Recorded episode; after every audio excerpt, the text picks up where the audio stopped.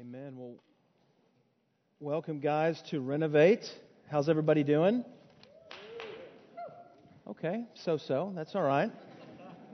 If you're a guest, well, thank you. If you're a guest, welcome to Renovate. We are uh, super excited that you're here. I personally would love to meet you and chat afterwards. So if you want to hang around, come on up and introduce yourself. I would love to get to know you. Um, before we jump into the sermon tonight, I have a few quick announcements. The first one is we're having our end of the year Christmas bash on December 12th, Friday night. We're going to have a lot of fun. It's going to be at Mainstay Farm. Any of y'all ever been to Mainstay Farm? Raise your hand. Okay. Pretty cool place. We're going to have hay rides. We're going to have music and line dancing. We're going to cater Babe's Chicken. Um, I think we've already had 30 people register, and so we're going to have a fun night. And uh, it's going to be a great way to finish out our semester. So if you're interested in being a part of that, we have uh, information desk right out here that Sarah Baker, my assistant, did a fantastic job of decorating. So if you have a debit card, we can slide the debit card. There is a, a cost for the food and, and renting the location. So, but we're, we're going to have a great time. So if you're interested, you can go out there to get more information. And I think you should have received a little flyer on the way in. So anyways, I hope to see you there. We're going to have a good time. I'm going to bring my wife and kiddos, and so it's going to be fun. The second thing is um, let me just give you an, a little uh, glimpse of what the schedule is going to be over these next uh, four weeks, over Christmas break. Next week is going to be our last renovate for this year. Okay, so we're going to finish out our comparison trap series, and then we're going to be off until January 21st. I knew that was coming. I mean, I, I anticipated that, and so I have answers for that because I was like, that's what I'm going to hear when I say that. But there's really two reasons why we're doing that. Number one, this is um, the first semester we've ever had of Renovate. For those of you who are new, we launched this thing August 20th. It happened very quickly, and we got this thing together. We got the plane off the ground to cruising altitude. And so I want to take Christmas break to really stop evaluate where we are, evaluate where we need to be. And so I think those extra couple weeks will be crucial. And secondly, I made the announcement a couple weeks ago that the college ministry is merging with Life Stage 2. And with that, there's going to be a lot of planning and organization that needs to happen. And the college students aren't coming back until the, the uh, weekend before the 21st. And so I thought, since we're merging these two ministries, why don't we just launch it all together as one team and uh, so I think it's going to be a great night. And for those of you who are a little skeptical about the college thing, I, I truly believe that this is the right thing for our ministry. I, I, I really believe that the college ministry is the start of being a young adult, not the end of being a, uh, a kid, a student. You know, with Life Stage 1, you have the middle school and high school. I just think college fits with Life Stage 2. I think that they're going to be a, a big part of what we're doing here. And I want to promise you that the vision that we have put in place, all of our leadership about what Renovate is all about, a place for broken people to come and find restoration, is not going to change. Ben Fuqua is our college pastor, and he is 100% on board. So I think they're going to bring energy and life and excitement. And I think having Ben Fuqua on our team is going to be a huge asset. So I'm excited about it, but if you are, if you do have concerns, I would love to chat with you about that. If you have encouragements, I'd love to hear that too, both sides. But, um, anyways, that's what it's going to look like over this next month. And I will say that that doesn't mean we're not going to have other events that we'll be doing. So we're going to try to have some dinners and some get-togethers and some fun times between now and then for those of you who are in town. So, with that being said, we are in part two of the comparison trap series.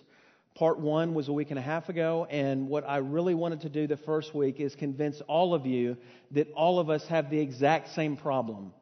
We all obsessively look to our left and our right to compare ourselves with other people. There's not one person in this room that has not fallen into the comparison trap at some point in time and that hasn't done it numerous times. It is an affliction that we all have we constantly look around to see where other people are so that we can see where we need to be. And it's a trap. And the reason it's a trap is because there's always somebody who's better. And we talked about this last time. There's always somebody who's smarter. There's always somebody who's prettier. There's always somebody who makes more money, who's more successful, or has a thinner waistline, or you fill in the blank. Always. And so you're constantly pursuing something that's just out of your reach because there's somebody who's better. And then on the other side of it, there's always somebody who's worse. And so we love to say, well, I might not be where they are, but at least I'm not where they are.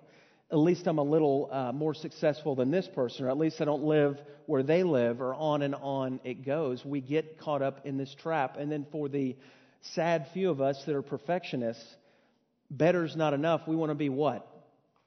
We want to be the best. And for those people who have to be the best at everything they do, it's, it's not a fun life because you're never going to be the best. There's always somebody that's one step ahead. And so we're in this comparison trap, and we all look somewhere or to somebody to find our identity. And so I left you with a few questions last, last week, or week before last. I wanted to kind of leave you hanging to think about it. So here were those questions Who or what is going to bring me true contentment? Ask yourself that. Who or what is going to bring me true contentment? Where am I going to look to find joy and peace and meaning and significance? Where are you going to look? And then finally, where do I go to find my identity, to find who I am? I can tell you for most of my life, my identity was in baseball. I was known from, from 12 years old on, that, that's Tyler the baseball player. That was my identity, and I loved that identity until baseball started being not very nice to me.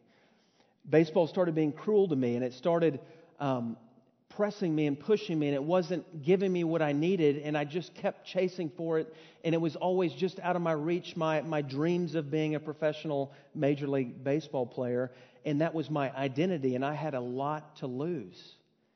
And ironically, I didn't play baseball well when I thought of it as that's who I was. I saw an article years ago, and I looked it up online and, and found it, but Tom Brady, who everyone in here should know, he's the quarterback of the New England Patriots. But this interview was done on 60 Minutes. I see some heads knowing, like, why do I need to know that? I don't like football, and I don't know that. But in 2008, he was on a 60 Minutes interview, and he was 30 years old he, um, his, his team was 16 and 0 and entering into the Super Bowl. They were about to have the second undefeated season in the history of the NFL. And excuse me, in the history of the NFL, he had three MVPs, three Super Bowls. He was dating a supermodel, one of the most popular supermodels in Brazil, Gisele Bündchen. He had everything. He was one of the richest players in sports. He was the quarterback. He was good looking. He had money. He had esteem. He had, he had recognition. Other players liked him, and he had a beautiful wife. He had everything. So, in this interview, he says this, which was pretty shocking. He, he says, Why do I have three Super Bowl rings and still think there's something greater out there for me? I mean, maybe a lot of people would say, Hey, man, this is what it is. I reached my goal, my dream, my life. I think, God, it's got to be more than this. I mean, this isn't, this can't be what it's all cracked up to be. I love playing football and I love being quarterback for this team, but at the same time, I think there are a lot of other parts about me that I'm trying to find. This is someone who has everything according to the world standards, and yet he still needed just a little bit more he still didn't arrive. He still didn't have that meaning and purpose and significance that he was chasing after, and he had it all. And then I saw a quote from Jim Carrey, who Dumb and Dumber, greatest movie of all time. I don't know about Dumb and Dumber 2, I haven't seen it yet, so I'll reserve my judgment on that. But listen to this. He's another man who went from rags to riches and has millions and millions of do- dollars. He says, I wish everybody could get rich and famous and will have everything they ever dreamed of so they know that it's not the answer. So this is Jim Carrey who had everything and he says, I wish, I wish everybody could have what I have. I wish everybody who says, Man, I wish I was like Jim Carrey, I wish they all could have what I have because then they would realize that it's not enough. And we spend so much of our life looking to our left and our right, trying to figure out where everybody else is so that we can know where we need to be because we're not content where we are. And so the question is that I've been leaving hanging out there what's the answer? How do we avoid this comparison trap? How do we stop looking around us and at others to determine where we need to be? Where do we find our identity? And this is the bottom line. If you don't get anything, I want you to get this. The way to avoid the comparison trap, the way to get out of the comparison game and free yourself from this vicious game is to find your identity in Jesus Christ and in Jesus Christ alone. We have a lot of other responsibilities in our lives, and there's a sense in which we have other secondary identities as, as a lawyer or a doctor or a nurse or a pastor or a father or a girlfriend or boyfriend. But if your identity if the core of who you are is not rooted in Jesus Christ, if that is not where you look to find out who you need to be, then you are going to live the rest of your life discontent. Always just one step away from that perceived thing that you need. And so tonight, all I want to do is I want to look at one of the most profound passages in Scripture. It's in Ephesians chapter 1. So if you have your Bibles, turn there. If you don't, I'll have it up on the screen. But I want to look at five truths concerning our identity in Christ. And I think if, if, if we really meditate and ponder and think about and, and believe by faith these truths about who we are in Christ, if you've put your trust in Christ, these truths are for you, and these truths should be the mirror that you look at that reflect back to you to tell you who you are. Does that make sense? So let's jump in. Truth number one we're chosen in Christ. It should be up on the screen. Blessed be the God and Father of our Lord Jesus Christ, who has blessed us in Christ with every spiritual blessing in the heavenly places. So, the, the key little phrase there is in Christ. If you have believed and put your trust in Christ, you are now united to Christ, and everything He has, you now have. Every spiritual blessing that's available is now part of your life and you have access to. And it says, even as He chose us in Him before the foundation of the world, that we should be holy and blameless before Him. The key point in this passage to me is that God saves us and chooses us. We don't choose God and save ourselves. God saves us and chooses us. We don't choose God and save ourselves. And I know that this is difficult for some of you. This passage says that He chose us before the foundations of the world. That means before we made our first sin or before we made our first righteous act, it didn't matter what we did. It wasn't our works that drew God's attention to us. It was before the world existed, God chose you in Christ. The cross was not plan B with God. It wasn't like plan A was Adam and Eve in the garden and they, you know, God thought they weren't going to sin and then when they sinned it's like, oh, now what do we do? We got to do a, we got to think of another plan. Jesus dying on the cross was the plan from the very beginning because on the cross was God's justice and God's mercy meeting perfectly. And on the cross, God gets more glory than anywhere else in the world. God wanted to get his glory, and the best way to do that was on the cross through his son, Jesus Christ. And for those of us who put our trust in Jesus Christ, God has chosen us. God has called us out of this world of sin and brought us into his world of glory. Now, I, I don't have time to get into the whole God's sovereignty and man's responsibility, but I can tell you this. In the scriptures, there are two truths that, that are parallel, that they're not contradictory. They're not competing, they're friends, and they run all throughout Scripture. And number one is that God is sovereign, and number two is that man has a responsibility. So, what I'm saying tonight, for those of you who say, well, wait a minute, what if I'm not one of the ones who is chosen beforehand? The Bible also says, whosoever shall believe will be saved, will inherit eternal life. John 3 16. There are commands after commands in the scripture to choose to follow Christ. I don't know exactly how those things fit together. And maybe at another time we can speculate on that. But the purpose of Paul writing this in this passage was to comfort believers in the church of Ephesus. Knowing that I'm chosen is a comfort to me, knowing that God is sovereign over my life. In your relationships, God is in control. Did you know that? With whatever struggles you're going through in your relationships, God is in control. Whatever disappointments in your relationships, God is in control. Whatever career disappointments, God is in control. whatever job you didn't get or whatever job you're hoping for, or if you're not satisfied with where you are in life, guess what? God is in control. He has a meaning and a purpose and a plan for your life if you're in Christ. He has you right where He wants you. And what He wants from us is to believe and trust in His good character. Because God works all things for good for those who love Him. And so we're right where God wants us to be. He's in control. Our finances, some of you maybe are in debt. God is in control. He's not surprised by that. I don't care if the debt is because of sin in the past or because of bad decisions.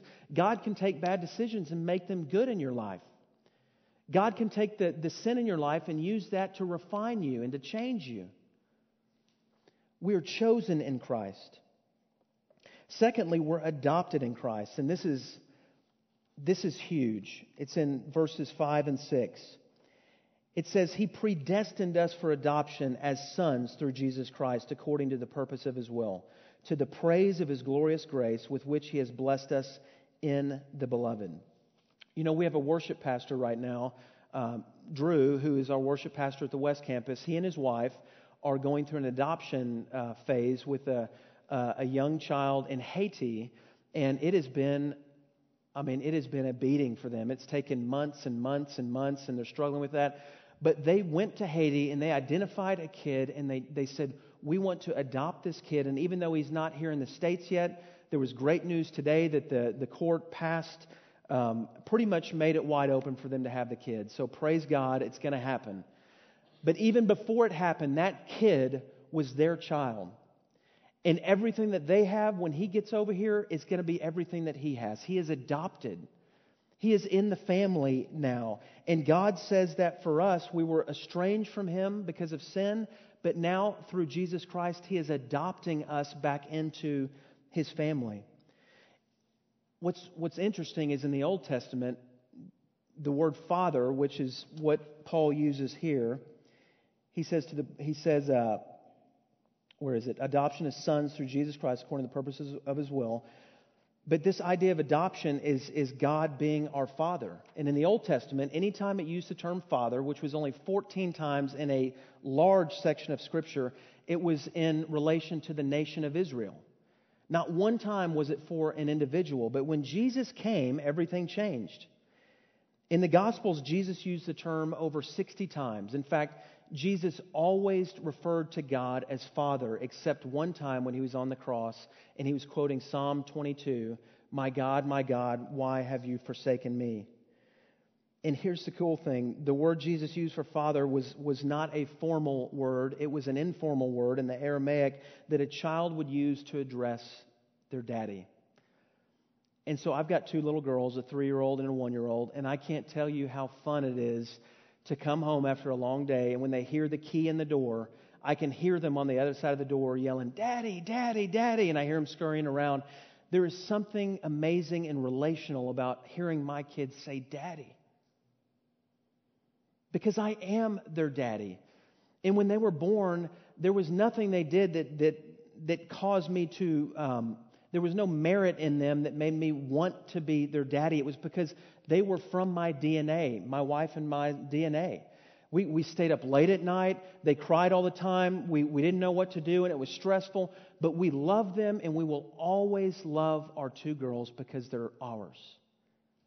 We, we, they're our possessions. They're, they're our gifts. They're our children. They're our daughters. And what Paul is saying here is that because we've been adopted by God the Father who reigns over the whole universe, who is bigger than anything you can fathom, has chosen to call us sons and daughters in Christ. No longer slaves to sin, but set free from sin, and now sons and daughters of God with all the rights and privileges that come with that. How amazing is that if we can get our minds around the fact that we don't have to look to our left and right? We just need to look up to see who we are. And what God says throughout the New Testament is that if you're in Christ, you're my son and you're my daughter. And everything I have for Christ, I have for you. You're an adopted son, but you're just as if you're my natural son and daughter. It is amazing. A few verses, Romans 8, 15, and 16. For you did not receive the spirit of slavery to fall back into fear, but you have received the spirit of adoption as sons, by whom we cry, Abba, Father. The Spirit Himself bears witness with our spirit that we're children of God. Galatians 4, 6, and 7. And because you are sons, God has sent the Spirit of His Son into our hearts, crying, Abba, Father. So you are no longer a slave, but a son, and if a son, then an heir through God. And finally, John 1:12, but to all who did receive him, who believed in his name, he gave the right to become children of God. J.I. Packer, one of my favorite theologians, he's written numerous books, just an amazing man, says this about God's fatherhood and our adoption. If you want to judge how well a person understands Christianity, find out how much he makes of the thought of being God's child and having God as his father. If this is not the thought that prompts and controls his worship and prayers and his whole outlook on life, it means that he does not understand Christianity very well at all. For everything that Christ taught, everything that makes the New Testament new and better than the Old, everything that is distinctly Christian as opposed to merely Jewish, is summed up in the knowledge of the fatherhood of God. Father is the Christian name for God. And yet, I think it's safe to say that many of us don't think of God as our Father on a day in and day out basis. And for some of you, it may be because your father on earth was not the best father in the world. And so the last thing you want to do is think of God as Father because of all the pain that's wrapped up in that word. But I'm telling you, if you can let the scriptures change the way you think about that term, understanding God as your Father will change your whole relationship and daily life as a Christian. I think too many of us profess to be Christians and have genuinely put our trust in Christ, but functionally, on a day to day basis, we live as if God is some rule master and He's got this list of do's and don'ts. And if we don't tip the scale to the do's, then we feel like we failed. And there's this distance that keeps getting created between you and God because you're not thinking of Him as your daddy. You're not thinking of Him as someone who loves you and deeply cares for you. When you get that into your mind, it changes how you view yourself and it, and it helps you to not worry as much about what everybody else around you is doing. Uh, number three, we're redeemed in Christ. And this is verses 7 through 10 up on the screen. In him we have redemption through his blood, the forgiveness of our trespasses according to the riches of his grace, which he lavished upon us in all wisdom and insight. And it, and it goes through a bunch of just spiritually rich things that we, we just don't have time for today. But what I want to focus on is this idea of redemption. All of us were born into sin, slaves to sin, and because of that, we were separated from God. But what God did was, through his Son Jesus Christ and his death on the cross, he has redeemed us. And that word is this concept of, of ransom, buying back someone. The perfect picture in the Old Testament is Moses and the Israelites when they were in Egypt. They were in bondage, they were in slavery, there was no way out. And then God called Moses to be his representative. And Moses said, Let my people go. We're probably all going to go watch that movie here in the next couple weeks. The movie's coming out. But, but God, uh, Moses said, Let my people go. And we all know the story. God delivered them. He parted the Red Sea, and it was this amazing deliverance from bondage.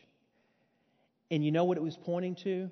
It was pointing to a deeper reality for everyone who's trusted in Christ, we have been released, we've been redeemed, we've been set free, we've been delivered from the bondage of sin.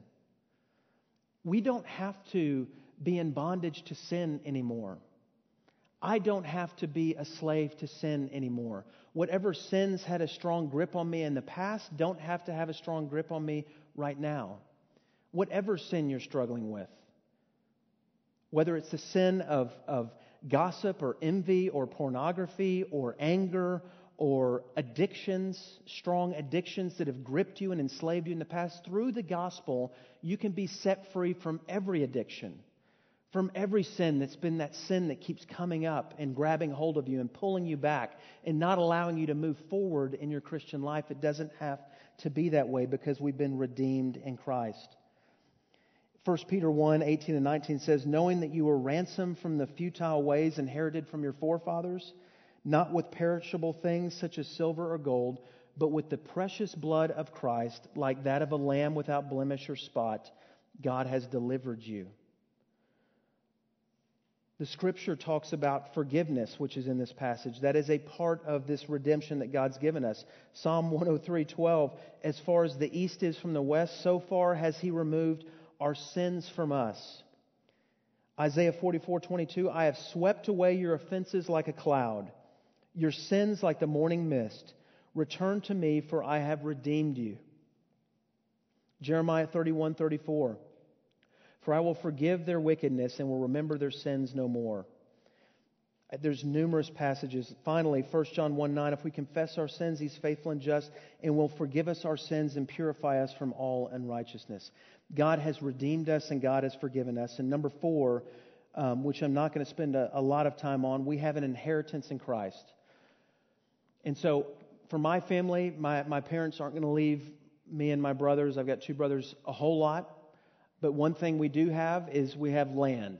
And in Newberg, Texas, we've got many, many acres that are my mom's, that she got from her, her dad, who was a farmer. And that is an inheritance that, that we're going to have later on in life. It's awaiting our retrieval.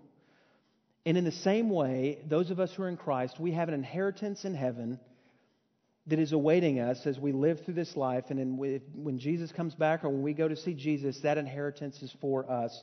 And then, number five, finally, we're sealed in Christ. And this is in verses 14, 13 and 14.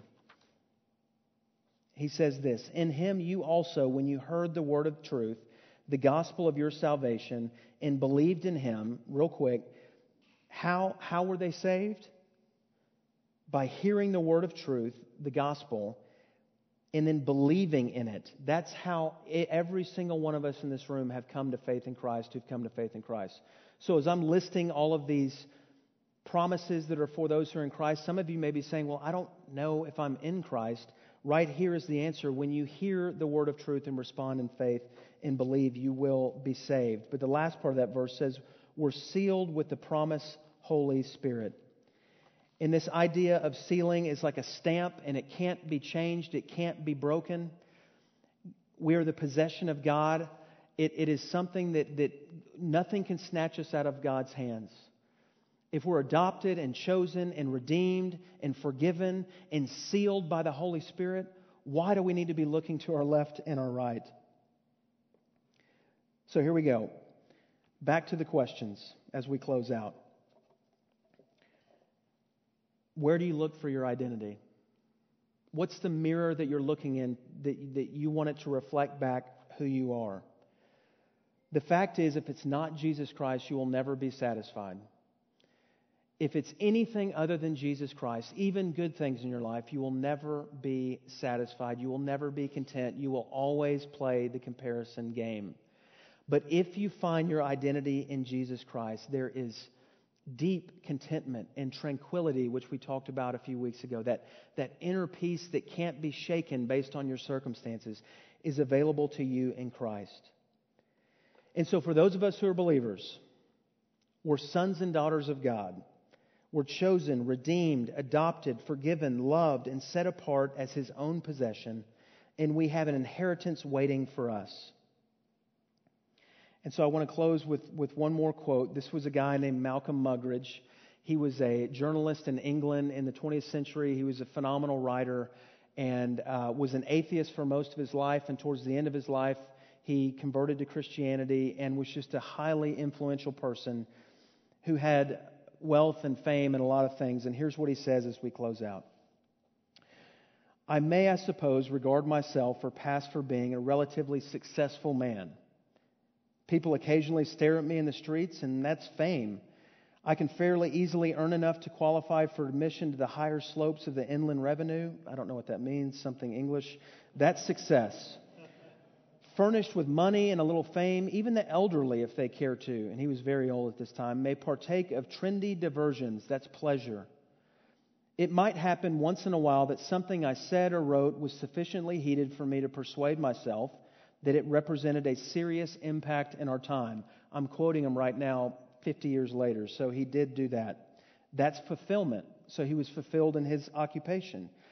Yet I say to you, and I beg you to believe me, multiple, multiply these tiny triumphs by a million, add them all together, and they are nothing, less than nothing, a positive impediment measured against one draught of that living water Christ offers to the spiritually thirsty, irrespective of who or what they are. Meaning, it doesn't matter what you've done in the past, that water, that fulfilling water, is available. And then he says, What I ask myself does life hold? What is there in the works of time, in the past, now and to come, which could possibly be put in the balance against the refreshment of drinking that water? Jesus said in John 7 If a man is thirsty, let him come to me and drink. Whoever believes in me, as the scripture has said, streams of living water will flow from within him. Are you tired of the comparison game? Would you love to live a life where you can walk into a room and forget about yourself and not worry about what people are thinking about you or how you measure up to what everybody else looks like? Are you longing to live a life where you can reach your God given potential and not be sidetracked by all the people around you? If you are, I'm telling you, it's found in Jesus Christ. And if you don't know Him tonight, that verse is clear. Whoever may come and drink of the water that I provide. Doesn't matter who you are, doesn't matter where you came from. You don't have to live the comparison game the rest of your life. Let's pray.